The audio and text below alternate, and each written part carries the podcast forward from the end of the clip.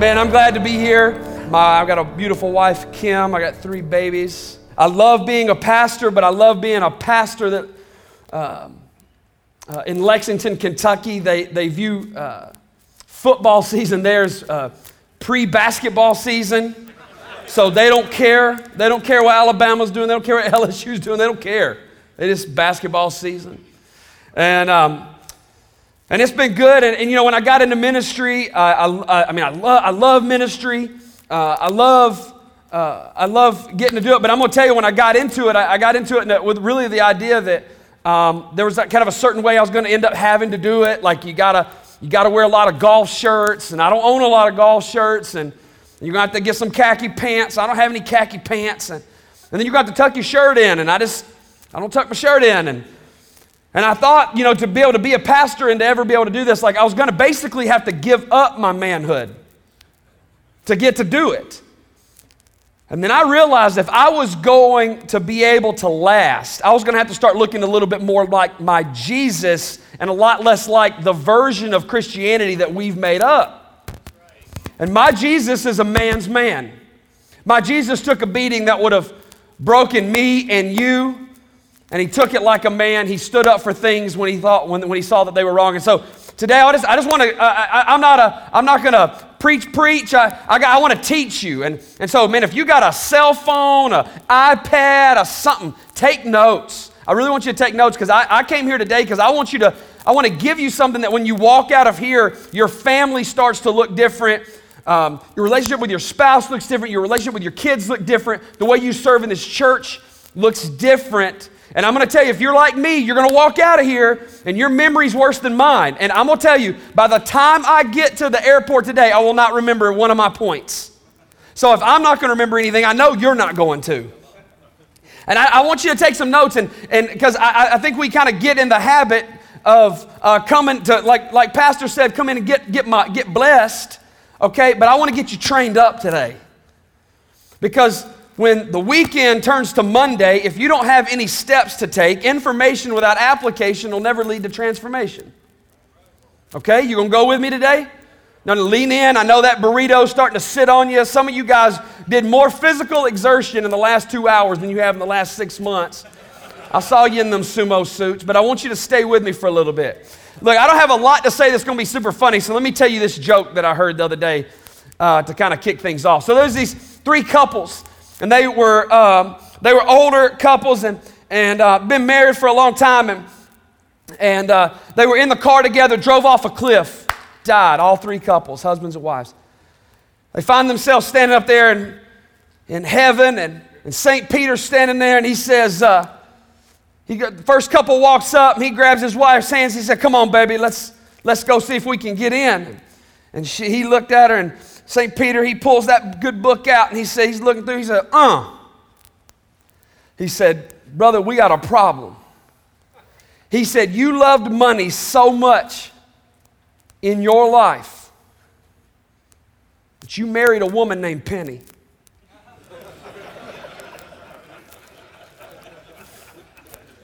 You can't come in. He look all sad. He gets his wife's hand. They walk away.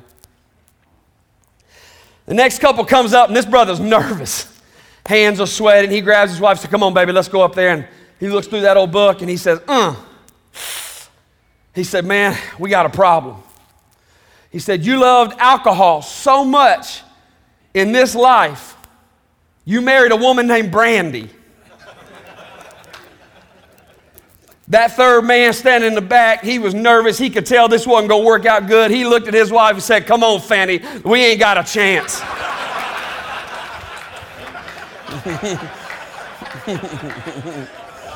Come on, that's good. he said, Uh uh-uh, uh, ain't got a chance. So here's what I want to talk to you about for just a little bit. Exodus 15:3 says this: "The Lord is a warrior. The Lord is his name." But then the Bible tells me in Genesis that the man was made, we were made in the image of God. That doesn't mean we look like God. It would mean that we would in spirit be like God. We would We, he created us to desire the things that He desires, which is community and and he made you in the image of God. And then in Exodus 15 3, it says that you were made to be a warrior. But here's our problem a warrior without a cause to fight for will find the wrong things to fight against. And so you were made to do battle. You were made to do battle in this life. But if you don't figure out what your cause is, if you don't understand what your battle was supposed to be, then you're going to spend your entire life fighting the wrong things. You're fighting with your wife, and you're fighting with your boss, and you're fighting at your church, and you're fighting with your kids because you don't understand what it is that you were supposed to fight for. And I want to help you today, and we're going, it's going to be about as practical as I know how to make a message. To give you some steps that I believe this with everything in me. If you will take what I want to give you today, if you'll take this and you will take it home and you will do it, your family will never look the same in Jesus' name. This church will never look the same in Jesus' name if you men would step up and do that. Your, this community would never look the same if you would step up and grab a hold of a couple of these things. The first thing you've got to do, number one, if you're writing notes, you've got to start with the end in mind. You have got to start with the end in mind, with a level of intentionality that is going to change what it looks like in your family. That would mean deciding in advance what the win is for your walk with Jesus, what the win is for your relationship with your spouse, what the win is for your children see, the reality is we are allowing the urgent of our every single day to take precedent over the important. And there are things that you need to be investing your life in that, quite honestly, our families are dying for. But because we're not giving it, they have no place else to get it. And the problem is now we're raising generation after generation after generation, not of grown men, but of grown boys that never knew how to grow up and actually take this place of manhood in their home. Now I'm going to tell you, I didn't, I don't, I didn't learn how to do this the easy way. I grew up in an environment that might be similar to some of yours. My parents got divorced when I was very young. My father moved to the other side of the country, so I'm growing up in Georgia without a dad and with a mom, and quite honestly, I was supposed to kind of be, I was kind of the man of the house kind of way before I understood what a man looked like. And so I started painting a picture in my mind of what a man was supposed to be because there was no man in my life that was going to set that standard. And so I started making it up as I went. So I thought a man was supposed to be the most macho guy. So if anybody ever bowed up to me at all, you know, you just punch them in the nose. Pick on people, be a bully, it doesn't matter because that's what a man is. A man in the image that I created viewed women as an object. So sleep with as many as you want, go after as many, and quite honestly, treat them as objects here for their sole purpose of pleasing and gratifying me. That's what I thought a man was. I thought a man was get ahead at all cost, regardless of the situation, regardless of how many people you stepped on, make that money, make that money, move up the ladder, do whatever it is that you got to do. Ah, that's what I thought that a man was. And I began to paint the picture in my mind. And so when I got older, I, I left high school. I went to the United States Air Force Academy in Colorado Springs. I got to play some football out there. And, and again, it began to, it continued to feed into that kind of that macho man attitude, and I didn't have an idea of what it was that I was supposed to be. I was a liar, I was a manipulator, I was a womanizer. Um, probably if I'd have had more free time, I'd have been an alcoholic, but they just didn't give me enough time to do it like I wanted to.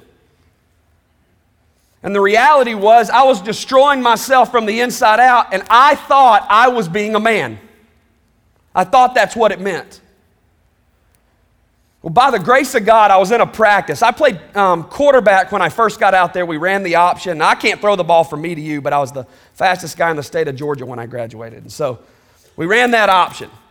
Well, I got there, and it wasn't long before I realized that if I was going to start, they were going to have to move me from quarterback. I went to defensive back. Got a lot of playing time. It was, a, it was a, one of the most fun times of my life. It was a lot of fun. My third year there, though, in a practice, we were getting ready. It was a Thursday. We were in shorts and t shirts, playing defensive back. I went running across the middle. Quarterback throws the ball. I, I look in to slap the ball down. And the tight end that was running the drag that he was throwing the ball to, my chin hit his shoulder as we both sprinted full speed. And I shattered the entire bottom half of my face. I have a titanium jawbone from here back to here, and I have no feeling in the bottom part of my face. I was now medical, medically non commissionable, and they gave me my walking papers. And now, for the first time in my life, I had nothing and I had no idea how to make a way.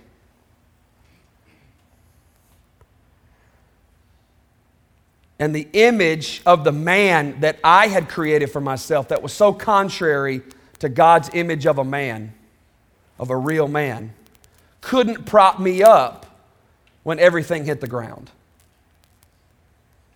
What I want to give you today are the tools that when you walk out of here, you can start building not just yourself into the man that I believe that God has for you, but you can start to lead your family in the way that He's called you to. But it starts, number one, with getting a vision for what you want the end to look like. So, for me, I'll give you an example. As a husband, we wrote this down when we first got married. We were on our honeymoon, and I looked at my wife and I said, What do we want to be in 50 years? She goes, Why are you even asking me that? We've been married for 12 hours. And I said, Because I want, because if we don't decide what we're going to look like in 50 years, we'll let the urgent take precedent over the important, and we'll just become whatever the world tells us we're going to be. So, what do we want to be? And what we decided, we wrote down two things. Number one, we said, I still want to be dating in 50 years. Like when you walk in a room, I'm still trying to smooch up on you. And when, and when, when you walk in a room, still takes my breath away. We still got to be dating. And then the second thing we wrote down is we, we still want to be best friends. Well, because we started with the end in mind, we knew that we were going to have to put stuff in place to actually make that happen. It wasn't going to happen accidentally. Guys, your wife needs more than an update on your work week. The average couple speaks four minutes a day, and it's not their fault because how many of you know when you get home, she ready to talk? She wants to talk. You've got to open up the conversation, and if you still want to be dating and if you still want to be friends, you've got to make the decision to decide what the end is going to be and put things in place.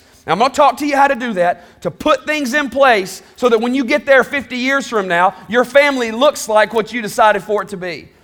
For our kids, I wrote down five things the day that my son, who's my oldest of three, was born.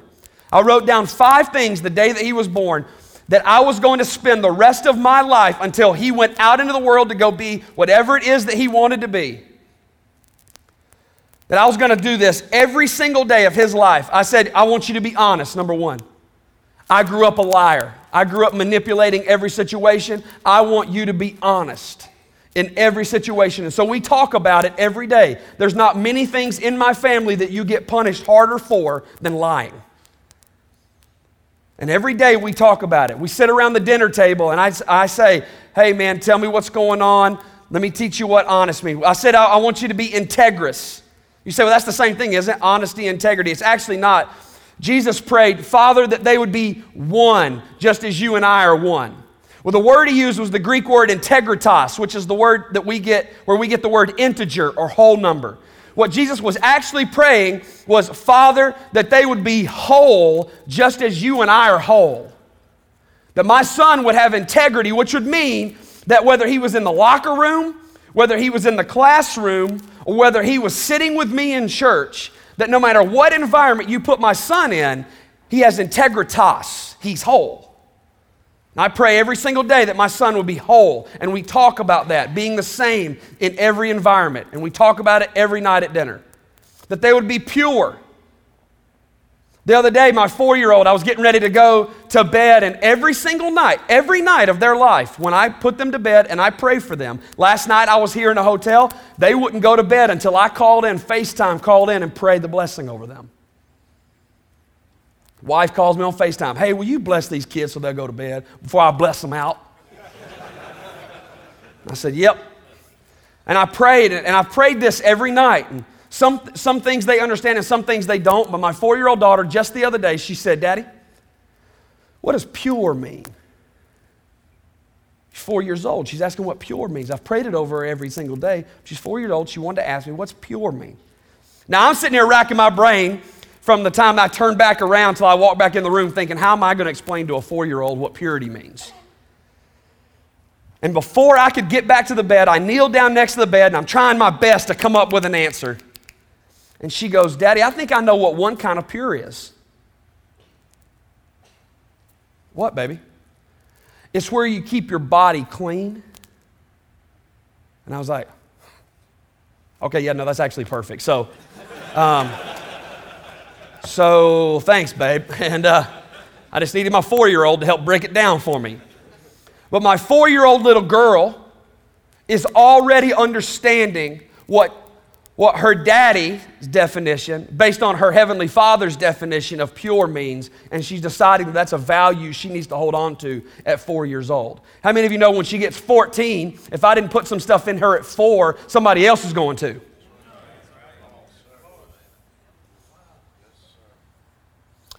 And I said I wanted to love Jesus. You know, for me, and, and, and it's love Jesus, but for me, I really wanted to love the church just how we talk about the church and how we love the church. We wanted to, we wanted to lead them into loving Jesus. So, as a husband, man, we want to be dating in 50 years. I want to still be friends. As, a, as I raise my kids, every day we have conversations around those five things. Every day of their life. Every day. Now, it may not be the most in depth thing in the world, but like for me, see, uh, we'll, side, like side note, this isn't in the notes. I think what we think is training our kids is just disciplining them. Think about this. Anybody in the military? Anybody in here in the military? Okay, so I was in the military. So you remember when um, when you got into basic, they didn't train, they weren't training you to do nothing. They didn't teach you how to do anything. They just wanted to hurt you all the time.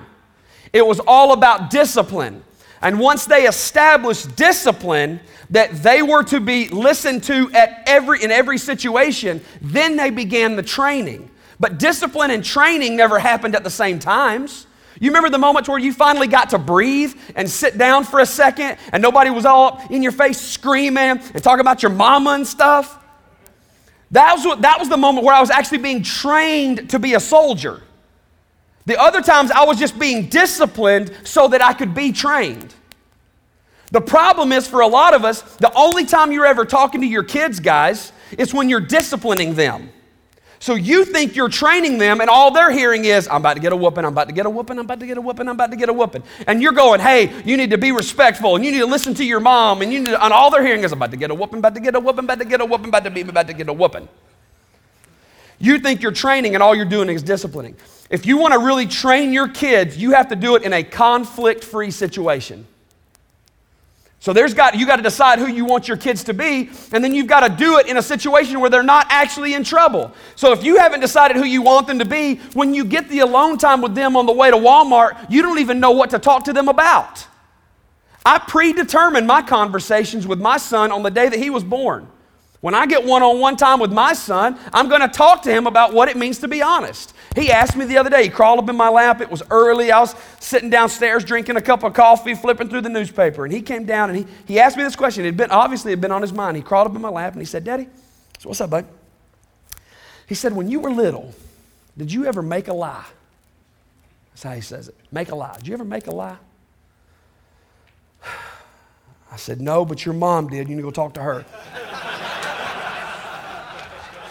She was a liar.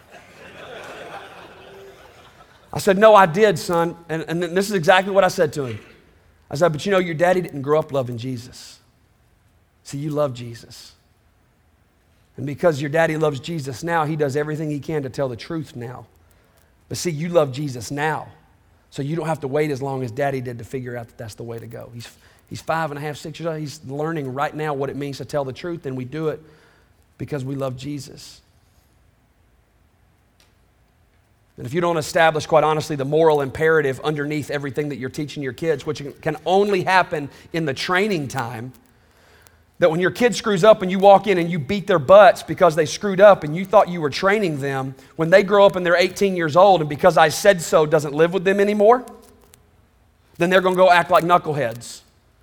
But when they know, I discipline you because you messed up, on a time when there's no conflict, I'm going to train you.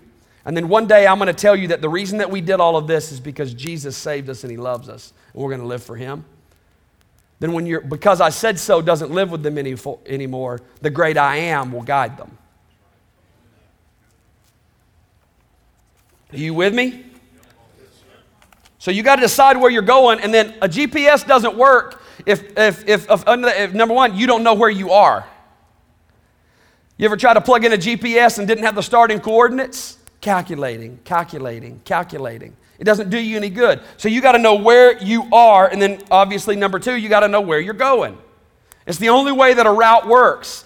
And for some of you, you would say, Well, Josh, man, my kids are already grown. Some of you are listening to this today and go, Bro, I got pants that are older than you are.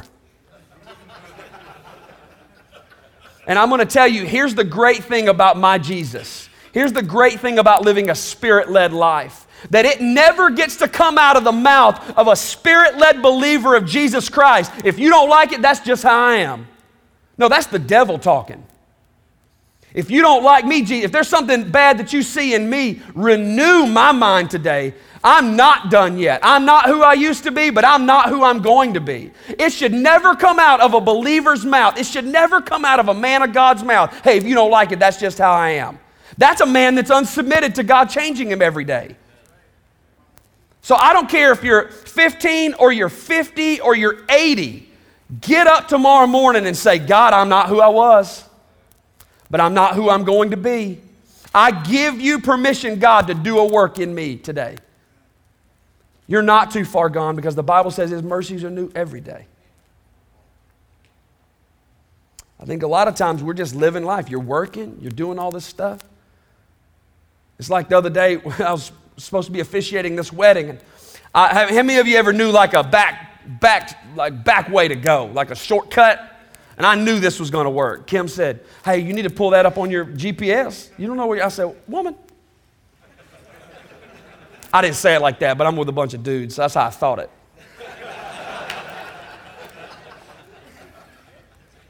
what I actually said was, "I know, baby. I figured it out." She said, You don't know where you're going. I said, Yeah, but we're making good time.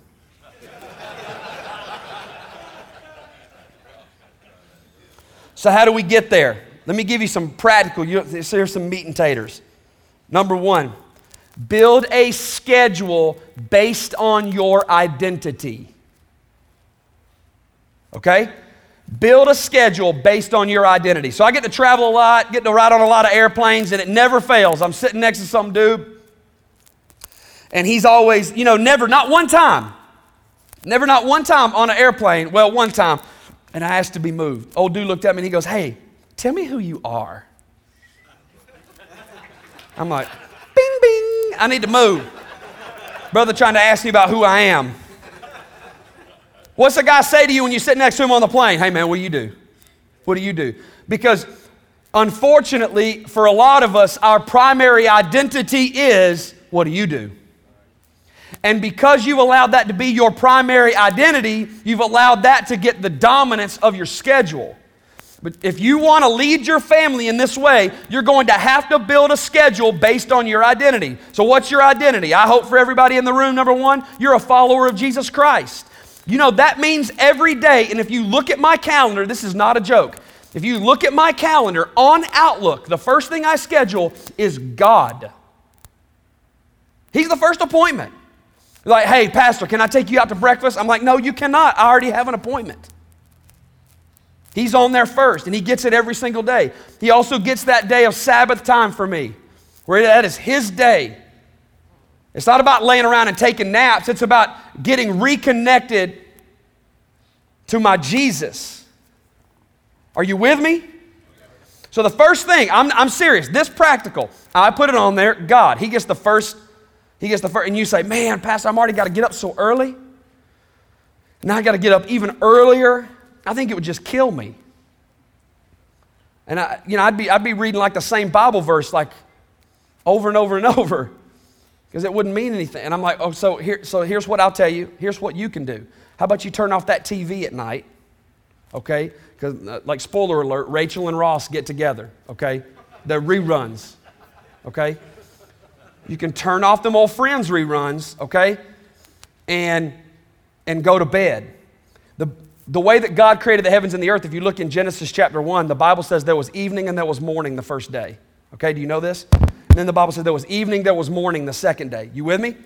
And on and on, evening and morning. That means that the day didn't start when God created the earth in the morning when the sun came up. The day started in the evening when the sun went down. Because God created you so that the very first thing that you would do is rest.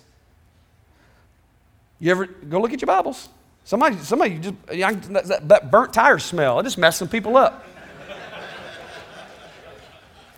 There was evening and there was morning the first day. There was evening and there was morning the second day. So people say, I can't get up. I can't start my day by reading my Bible and praying to God because I mean, I have to get up even earlier than I already do. And I just, well, then read your Bible and spend time with God before you go to bed. It was actually the way He created the world so that it would be evening and morning. When I read my Bible and I get after God before I go to bed, when I wake up in the morning, I'm not hitting the panic button.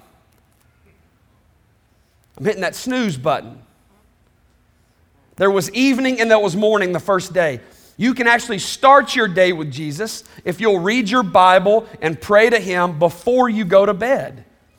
He actually created it so that you would rest first, and then out of that place of rest, you would be able to work for Him all day. So, some of you are actually taking away your daily Sabbath, your daily rest time, because you're staying up too late doing nonsense. The way that God created us was when the sun went down, you were supposed to go to bed. A lot of people tell me, man, Pastor, I just can't do it. I'm not a morning person. Nobody's a morning person when they stay up till midnight playing video games. That doesn't exist. Nobody's a morning person when they stay up watching movies and reruns all night. You go to bed when the sun goes to bed and you get up early, and I promise you, you'll become a morning person. But until then, as you make that transition, give Jesus the first part of your day by praying and spending time with Him before you go to bed. Amen? So I'm a Christian, then I'm a husband. The very next thing that goes on my calendar is my wife. But I'm, t- I'm serious. Before any appointment, before any business meeting, before any trip, it doesn't matter. The next thing that goes on my calendar in Outlook is my wife. And I actually, uh, we go out, I take her out on a date, and, and I sit down with her and I say, and I ask her this same question every time we go out How am I doing? Some of you don't want to ask because you've been acting like knuckleheads too long. You say, Baby, how am I doing? You know, the problem is it's going to shock her so much that you ask that, that when you pick her head up out of that etouffee, okay, and just she done passed out on your plate, then she's going to tell you, hey, well, there's actually some stuff that's been. And the problem is, the reason you got these big old giant blowout fights that are such a big old problem is because you don't do regular course corrections. I said you got to know where you are and you got to know where you're going. What happens if you don't check your GPS for six hours and you've been riding off in the wrong direction? I think some of us wait so long to check the GPS to see how our marriage and our kids are doing that we get to the place where we don't even feel like we can course correct anymore. So then the very next thing is my wife. She's on there, she gets that time before anybody else, and then I'm a daddy. So then the next thing that I schedule is when am I going to get that dedicated time to begin to speak those five things into my kids? I'm not talking about dinner and bath time and all that. That doesn't count. That's just me being a part of the family and helping out. But I'm talking about, I'm talking about that time where I'm going to spend with Jacob, with Lily, with Annabelle to teach them those things. That goes on the calendar next. And then I have a job. Then I schedule. And if you'll make your schedule based on your identity, I promise you it will give you an opportunity to reach the thing that you have decided to be at the end of whatever this would look like. But if you don't, the urgent will always take precedent over the important. And you'll grow up with kids who don't love Jesus, with a wife that you don't know, and a job that gives you a watch when you're done and says, Thanks, hit the bricks. We'll use up the next kid that comes in. You've got to decide who you want to be, and then you've got to create a schedule that mandates it. Is this, are you staying with me? Number two, so you got a schedule based on your identity. Number two, you got to reclaim the dinner table. Part of that scheduling process is you've got to reclaim the dinner table. Families that have dinner together as an entire family unit, statistically, they are three times less likely to ever participate in drug use.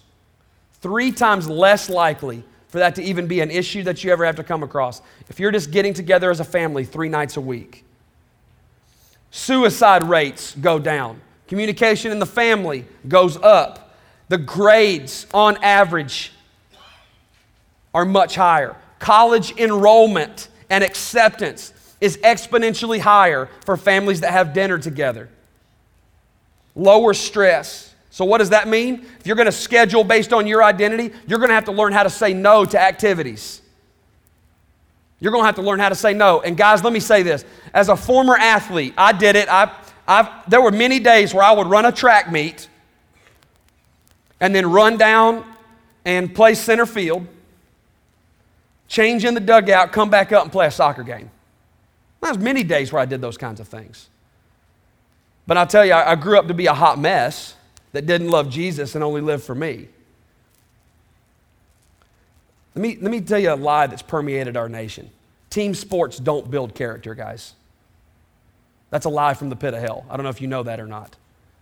Team sports don't build character.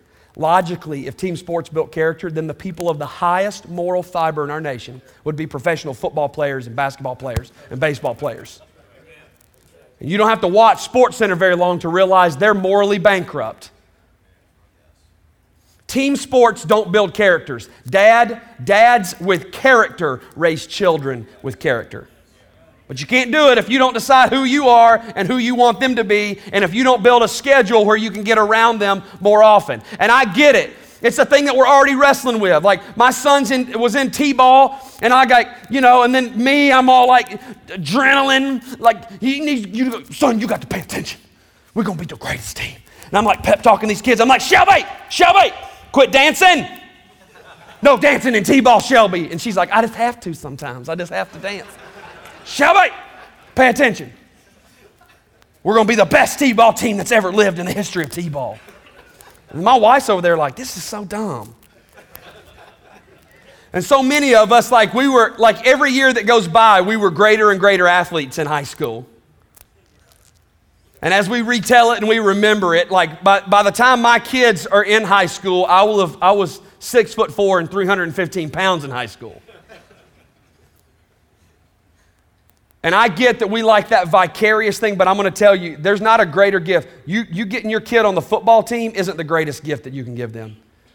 That kid hitting a home run to win the game is not the greatest gift that you can give him. You deciding in advance the kind of person that you want them to be and you spending every single day to help them get there, that's the best gift that you can give them. So you're going to have to say no to activities. Just as much as you need to make a to do list, you need to make a not to do list. Like, we're not going to be on every team. We're not going to go to every activity. We're not going to be in every committee. We're not going to be we're going to build our schedule as a family based on our identity. We're Christians first. So the first thing we figure out how to make happen in our week is when are we going to serve our local church? That's the first thing we do. If the local church is the hope of the world and Jesus, you died for your local church and that is your bride that you're coming back for, then as a family, we don't decide how to fit church into our life. It's not a, an appendage that we try to add on, it is the backbone that supports my family. So the first thing we decide as a family is where and when are we serving in the house? That's the first thing we ask. Not how do we fit it around PTA and T ball and football and all those things. The first thing we decide, God, where are you going to get our talents, our times, and our treasures? You with me? Then we decide, like, the family stuff and, and where the kids. But this child centered thing where uh, we got nine year olds dictating the schedules of the entire family is ludicrous. And the, and the thing is, guys, I'm going to tell you, it's fun for a season, but then you wake up with an 18 year old that doesn't know how to make decisions based on God's best for his life. So you got to start with the end in mind. You got to schedule based on your identity. And then number three, this may be the most important one you got to play by the rules.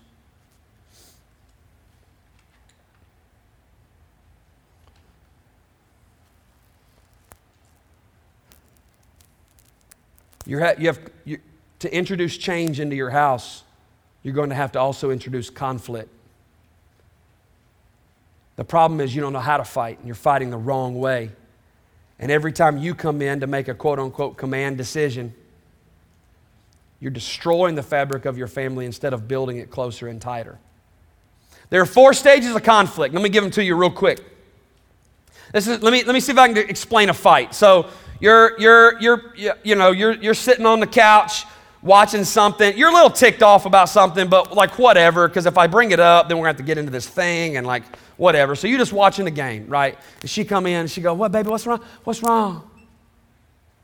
And then this is the end. No, I'm fine. I'm fine. Well, anybody that's ever said, I'm fine, is not fine, right? So she mad because she wants to talk to you now because she realizes I'm fine, means that you're not fine, but you've withdrawn. That's the first stage. Withdrawal is the first stage of conflict. So you've withdrawn from the fight and you're trying to watch the game, and then, then she pulls one of these moves where she come in like this between you and the TV. Babe, we need to talk.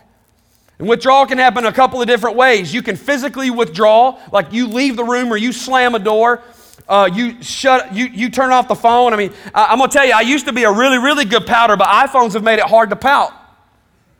Like back in the day, where you had a handset, a little girlfriend would call the house and she say something dumb. Oh, really? Really? That's what you think? Hang that thing up all mad and hateful. And now you guys don't even know what I'm talking about. These younger generation, you don't even know what I'm talking about with the iPhone. You'd be like, oh, really? Really? You think that's what it is? Really? Beep. Like, that's not, beep, that's not manly. Beep. How am I supposed to withdraw? Beep. So you physically withdraw, you hang up the phone, you actually leave the room, or you just shut down emotionally. Fine, I'm fine, I'm fine. I withdraw. Then we move into step two because you, this grizzly bear has gone into his cave because he doesn't want to talk to you about whatever thing is going on in his life. And, and, uh, and then so she's standing outside the cave, throwing rocks into the cave, trying to get that grizzly bear to talk. It's like, what's wrong? You never do. And this is where we move into the second fight. This is the part of the fight where we go from, uh, I'm tired of your wet towels being left on the floor to your mom's a nut. Okay? Like it escalates. Okay? and what it started as isn't even what it becomes. That's not, we're not even what we're fighting about. And that's when we start using statements like you always and you never. And she's standing outside that thing. You always blah, blah, blah, and you never want to talk to me about it. And you always want to, well, you don't always and never do anything. It's just the second stage in conflict, escalation. So I withdrew then I'm standing outside the cave throwing those rocks in. Oh, you always do this and you never do that. And we blah, blah, blah, blah, blah, blah, blah, blah, blah. Then you move into the third stage. Now the bear's tick. Now I don't know if you guys have ever seen a bear come out of a cave after someone has been throwing rocks at him, but he never comes out with a smile on his face. He wants to hurt people. This is when you move into the third stage of conflict called belittling. And guys, we come out and go, oh, you want to fight? You want to go now? Well, I'm about to win this. The problem is, anybody that's been, been in a relationship with somebody longer than about 35 seconds knows the one thing that you can say to absolutely destroy them. And that's the point in the fight where you decide to use it. And you come out and you put her in her place. The problem is, you put scars on a heart that you can't fix. But the great news is you won the fight, if that matters. You won the fight, and then you move into the fourth stage of conflict, which is false beliefs. This is where you go lay down on the couch now because y'all are fighting, or she goes to her mama's house And she has convinced herself completely that, man, maybe I, mama was right. Maybe he is real, real dumb. Or you go lay on the couch thinking, man, maybe I shouldn't have gotten married so earlier. You know, that secretary at work, she listens to me. She knows, man, she knows. And, and I know I've had that Facebook request pending from that ex girlfriend for a long time, and I, I haven't messed with it, but man, I probably should just accept that today. She probably understands what I'm going through and you're in this place of false beliefs because the devil is the father of lies. And so, what we decided to do in our family was come up with a set of rules. Some house rules that we decided that no matter what, come hell or high water, we were going to abide by these rules. So, we're going to start with the end in mind. We're going to schedule based on our identity, and then we're going to play by the rules. Let me give you a few of ours really quick. Mauney family rules. Number one, we will never quit.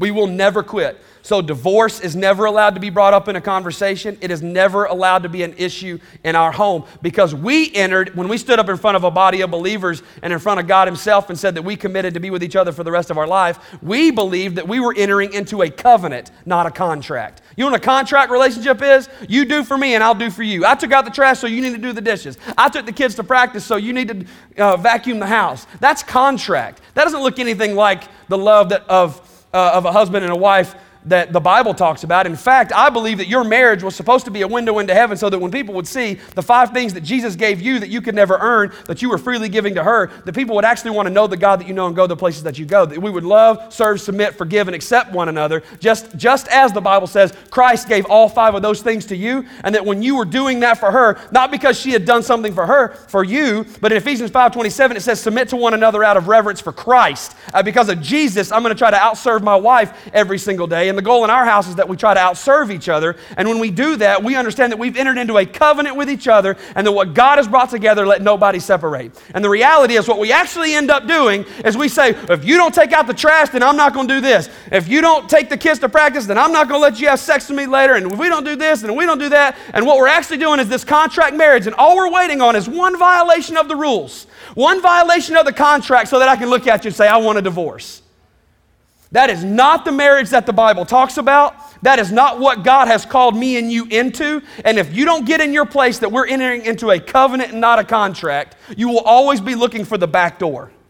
There's not a greater, come on, yeah, give Jesus a hand of praise. Hey, hey, you want to talk about the greatest catalyst for growth in your marriage? You want to give it to you? Covenant. The single greatest thing you will ever do is look at her and say, no matter what. You know what covenant does? When there's always a back door. If every time I come home and she got like her shoes by the door and her office is a mess and there's, you know, the laundry's this and the, the stuff of that, like, and, and, and every day, like, and I just never talk, I just bottle it up, bottle it up, and I've always believed that, man, I will just get divorced if I end up not liking her enough. Then if I uh, then if I leave myself a back door, then I never even try to help her get better because the reality is I'm just, I'm just waiting until I find something better. But if I've entered into a covenant where quitting is absolutely not an option for me or for her, I promise you I will help fix those things in our relationship that bug me because I don't want to deal with it for the next 70 years. The greatest thing you'll ever introduce into your family is covenant instead of doing marriage by contract. Because I know if I'm going to have to deal with you for 70 years, we're going to get that wet towel up off that floor. Come on, somebody. Y'all like, man.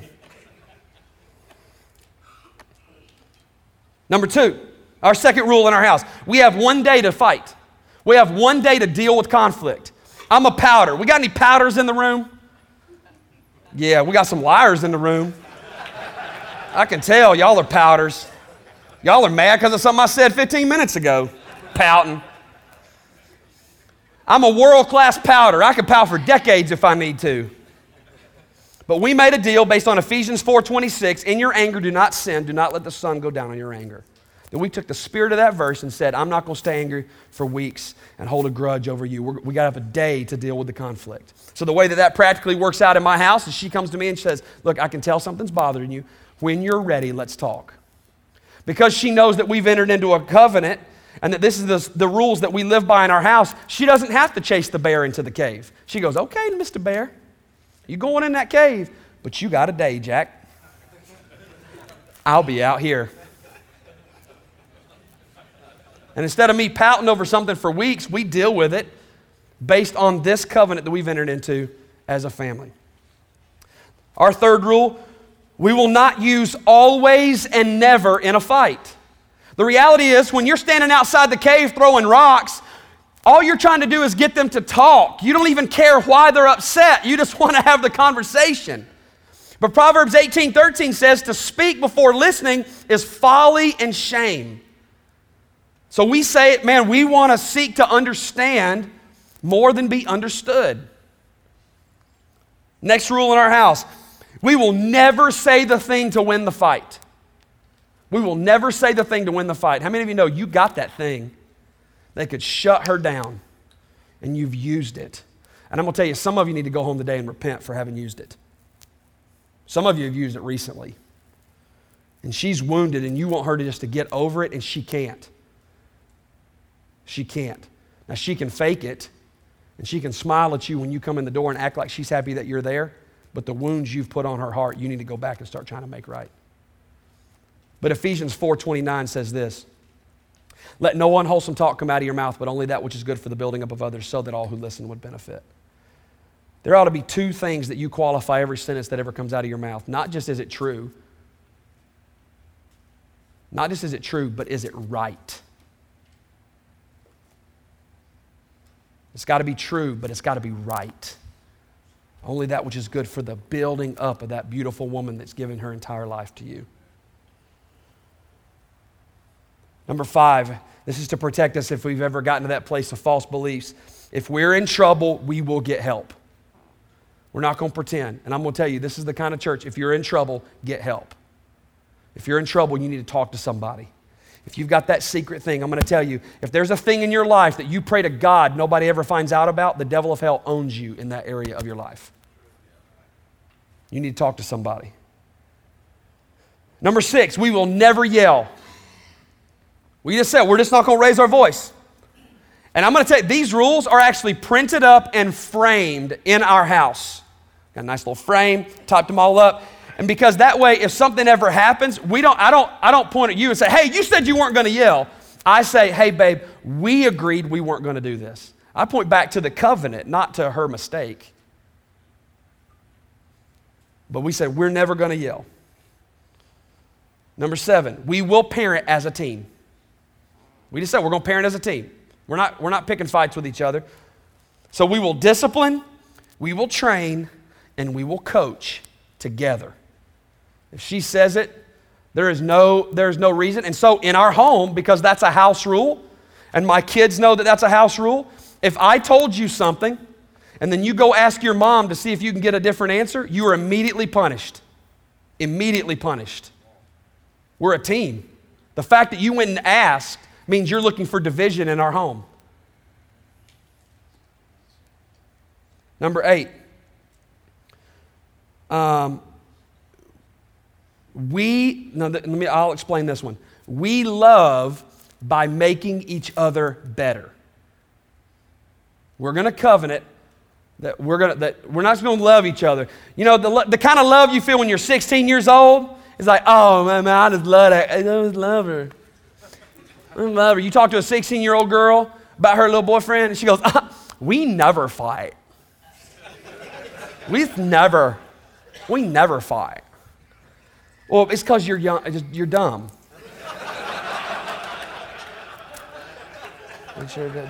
You're a, you're a, you're a dumb little human. But, um,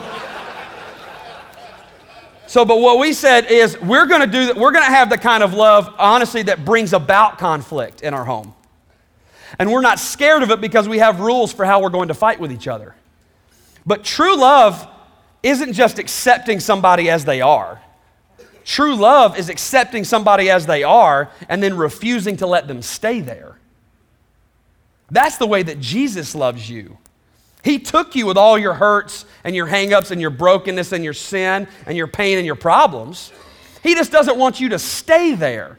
Real love is helping you take a step, not sit in the mess. And so this rule actually brings about conflict. This is that time where I'm like, hey, babe, I, I, I need to talk to you about some stuff.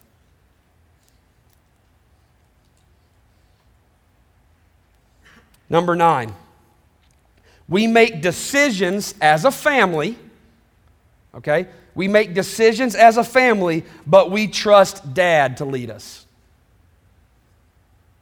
And the only reason that rule sticks is if I commit to keep Jesus first in my life. The only way that rule works is if I'm following him and I can look at my wife and my kids and say, Follow me as I follow Jesus. So we're gonna, I'm not gonna come in and make some command decision and I don't care, pack your stuff, we're moving. But at the end of the day, I'm gonna bring it to you. We're gonna talk about it as a family, but my family trusts me to ultimately make the decision. And then number 10, our family will give our lives away to Jesus. So ultimately, number 10, it is the finished product. It is where our family wants to be. So our rules point us in the direction to be more like Him. We will give our family away to Jesus. Now, I'll be honest with you guys. I wasn't, uh, this isn't where I started. I told you when we, when we, kind of at the outset, I mean, I was a, my dad and I weren't around each other growing up. In fact, I didn't see him from the time I was nine until I was 21 years old. I was 21 years old, and I hadn't seen him all that time. And how about we're going to close up? Where are my little keys, man? Yeah, well, play, play me some keys. It's always better with keys, isn't it? It's always better. So I went to my, I went to my dad. It was actually one of those situations where um, I knew he was in town. I hadn't seen him since I was nine years old. We had no relationship. Um, my dad was a very successful businessman. I mean, worldwide operations manager for a billion dollar company, had traveled all over the world. I mean, and done all these things, and very, this very successful man. And I went to him and I said, like, I walked up to him like at a, at a uh, restaurant where I knew he was in town. And it had been so long since I actually saw him that he didn't even know who I was. Like, I had to introduce myself. He, he literally looked up and he was like, How you doing, man? I was like, it's Josh. Now, at that point, I had just left the Air Force Academy. My jaw's wired shut. Um, I've got, I haven't finished my education. I had this little girlfriend that I was all super in love with, and she broke up with me. I just lost my job. Um, I didn't have any way to pay my bills. I, the rent for the little apartment that I had was all, I couldn't pay it. I, I was, uh, I was a, I was like a, I was like a horrible country song. Like,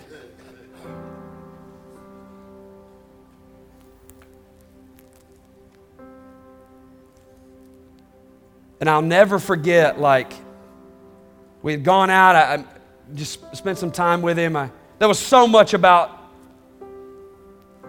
them separating and him being gone that I didn't understand. And I had a lot of questions, but at that point, I just, I'll never forget. I was sitting in this little apartment with a bunch of horrible furniture and no education, no money, no girlfriend, no friends, no nothing. I, I feel like I had been, become like this poster child for unrealized expectations.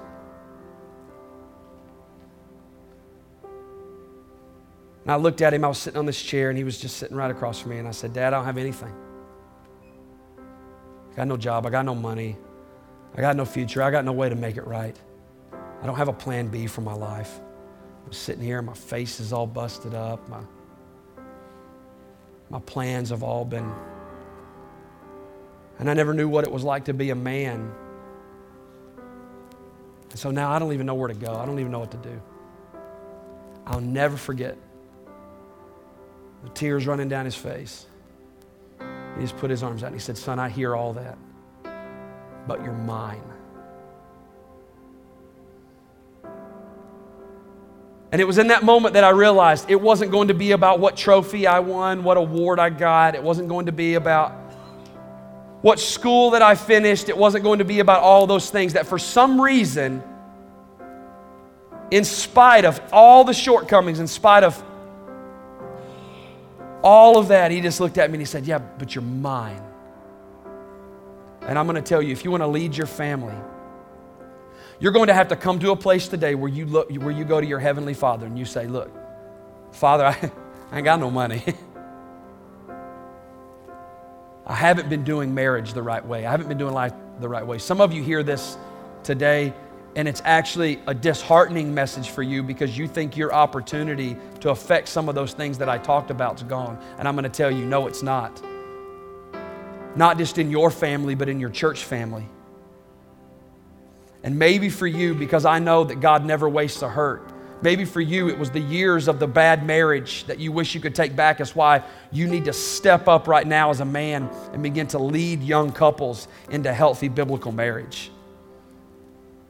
That, yeah, I get it that you spent a lot of years letting work become the primary focus, and now your kids are grown and you think, oh, well, Josh, this message isn't for me. No, this message is for you because you need to go start a group. You need to go get around some young couples and you need to start teaching those young men how to schedule based on your identity.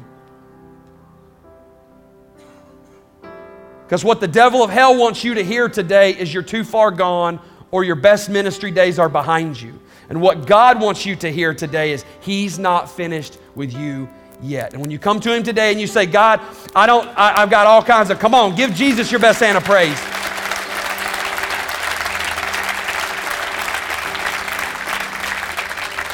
In my family, I tell my family all the time, hey guys, I reserve the right to get smarter. So every now and then I go home and I just say, hey, look, I've been messing up. I, I need to fix some things. I want you to go home today and say, hey guys, I reserve the right to get smarter. We're going to fix some things. I want to have a conversation about our schedules. I want to have a conversation about the rules that we use to fight in this house.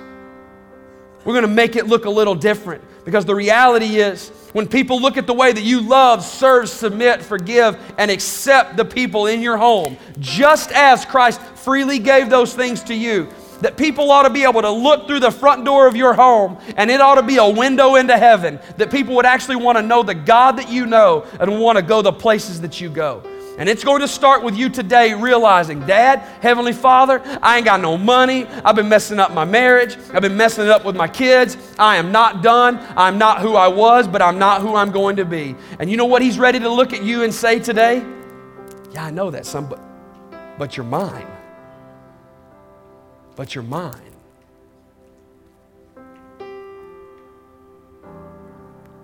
And it would come from a place today. Even some of you, I just get this sense like you're here today and you did the man thing, and I'm glad.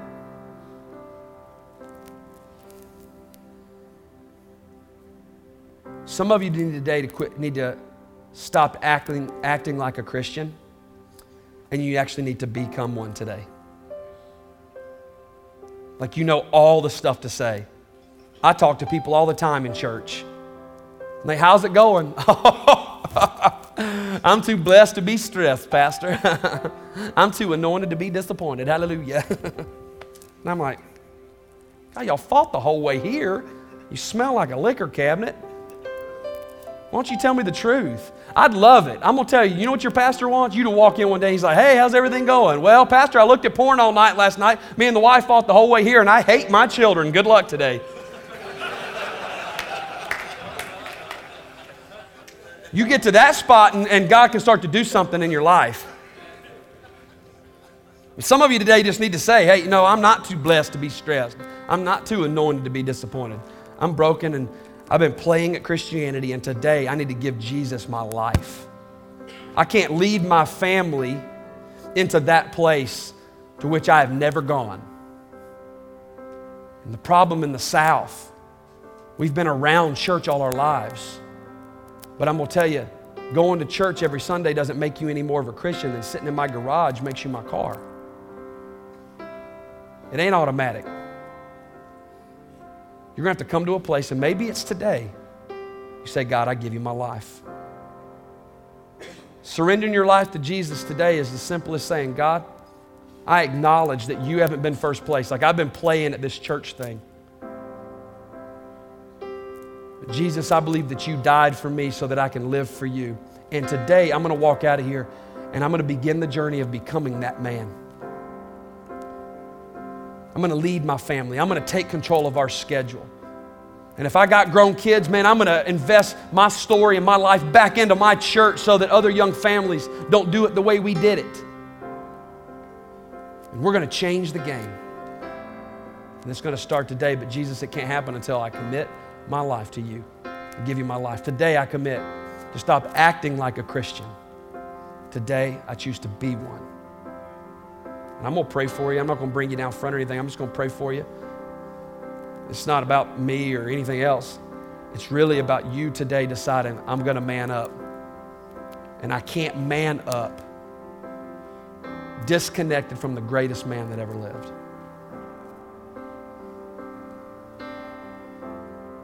And I'm just going to pray for you right there in your seat, and then we'll close. Father, we love you.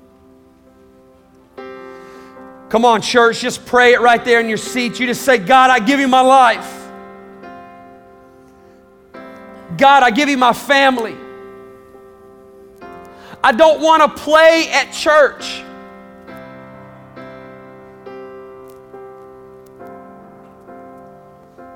I'm ready to stop acting like a Christian.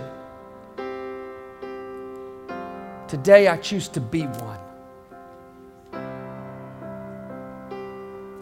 I acknowledge, Jesus, you were not first in my life. But you died for me so that I could live for you. And today, in the best way I know how, I commit my life to you. Take my life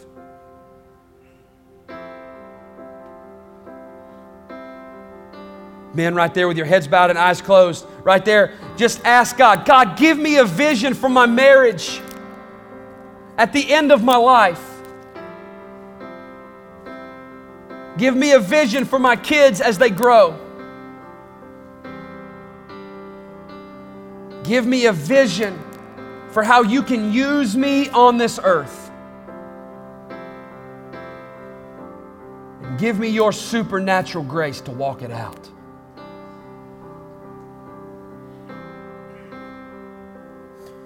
Father God, I thank you for every man that's represented in this room today. God, I thank you for the life change that can be represented when some men get together in this way and say, God, I'm not going to pretend anymore that I give you my life. And I pray today that we would walk out of here more dedicated than ever to making schedules based on our identities, to living and playing by the rules, and that God, we're going to decide the vision that you have for us and our families and our kids, and we're not going to let anybody take it away from us in Jesus' name. I thank you for this church that values men. And I thank you for these men as they come alongside each other in these next days to help each other live this out. And Father, I pray that we would look back many years from now and say, that was the day. That was the day that Jesus, you changed everything because you called a room full of men up to be men connected to the greatest man that ever lived. We give you the praise and the glory and the honor that you're due. It's in Jesus' name we pray. Amen. God bless you guys. If you just made that decision, let me be the first to say congratulations. The decision to follow Christ is just the beginning of your relationship with God. So we'd love to help you with your next steps.